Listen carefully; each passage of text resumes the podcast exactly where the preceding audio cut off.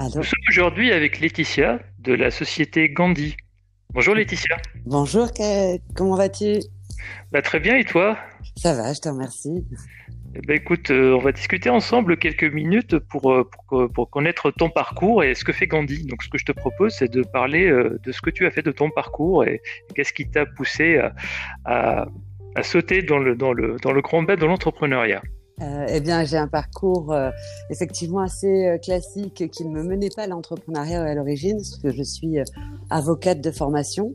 J'ai travaillé quelques années en tant qu'avocate, puis environ 17 ans dans, en tant que directrice juridique d'une société de gestion d'actifs pour enfin être nommée dirigeante de, la, de cette euh, entreprise au Luxembourg et en Belgique.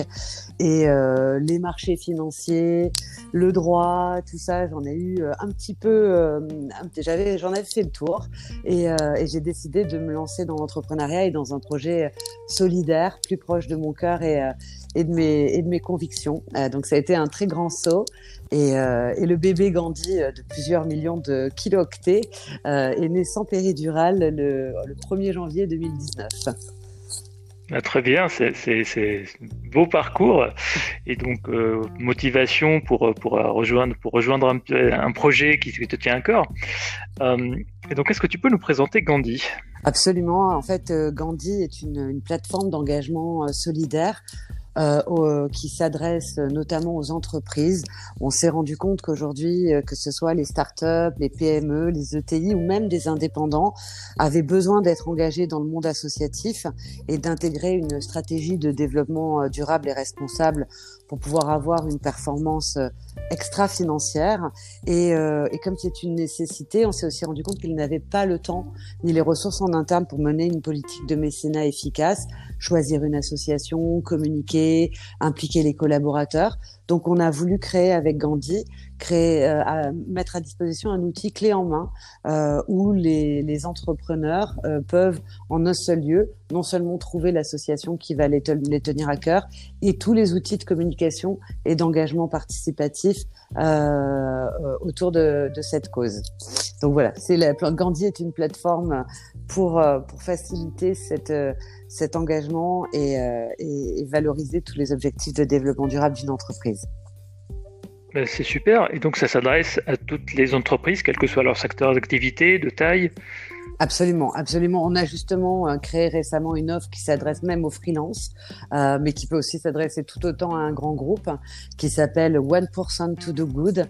L'idée étant de choisir euh, une, une cause qui nous tient à cœur et de s'engager sur 1% que ce soit euh, du chiffre d'affaires, du bénéfice, par transaction, par masse salariale. Chacun met le curseur où il veut et, euh, et on accompagne euh, la, la, communication de ces entreprises qui s'engagent sur du 1% to do good euh, bah, tout au long de l'année avec, avec Gandhi. Et quelles sont aujourd'hui tes perspectives de développement?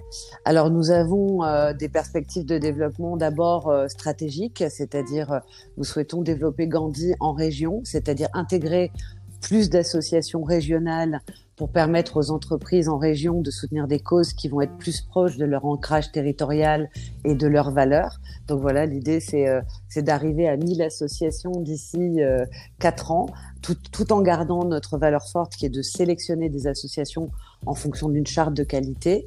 Euh, nous avons également des développements en tant qu'entreprise puisque nous sommes sur une levée de fonds. Nous venons de la lancer euh, pas plus tard que ce début de semaine euh, et nous recherchons 600 000 euros afin de pouvoir nous déployer justement en région et à terme, pourquoi pas, un développement européen. Et quel est ton regard aujourd'hui sur le monde de l'entrepreneuriat Puisque tu es jeune entrepreneur avec euh, bon, un projet que, tu as monté de, de toutes pièces. Euh, est-ce qu'il y aurait des conseils que, que, tu pourrais donner à des jeunes futurs entrepreneurs comme toi? Oui, bien sûr. Alors déjà, le premier euh, conseil, ce serait de ne pas croire euh, ce qui est une légende urbaine, euh, que quand on devient entrepreneur, on achète sa liberté. Souvent, on se dit, ouais, je quitte l'esclavage du salariat pour être mon propre chef. C'est d'une certaine manière tout à fait vrai, mais il faut savoir que pendant une durée relativement longue, qui est de deux à trois ans, on va sacrifier tout tous ses moments de vie, tous ses, tous ces, enfin, beaucoup de choses pour pouvoir se consacrer à son projet et qui, qui est un projet souvent, euh, voilà, chronophage sur lequel il faut donner toute son énergie.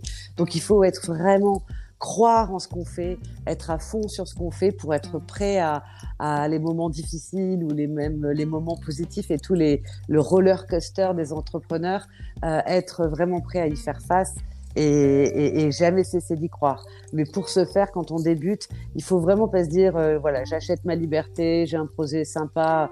Faut, c'est, faut y croire à 1000% euh, pour pouvoir, euh, voilà, être prêt pour euh, pour l'aventure entrepreneuriale. En tout cas, merci beaucoup de, ton retour, Laetitia, puis de tous ces conseils. Et euh, nous souhaitons une longue vie à Gandhi. Merci. Et j'espère qu'on va te retrouver très très bientôt sur Kick and Boost. Avec joie, et c'est un honneur de, de faire partie de l'aventure Kick and Boost.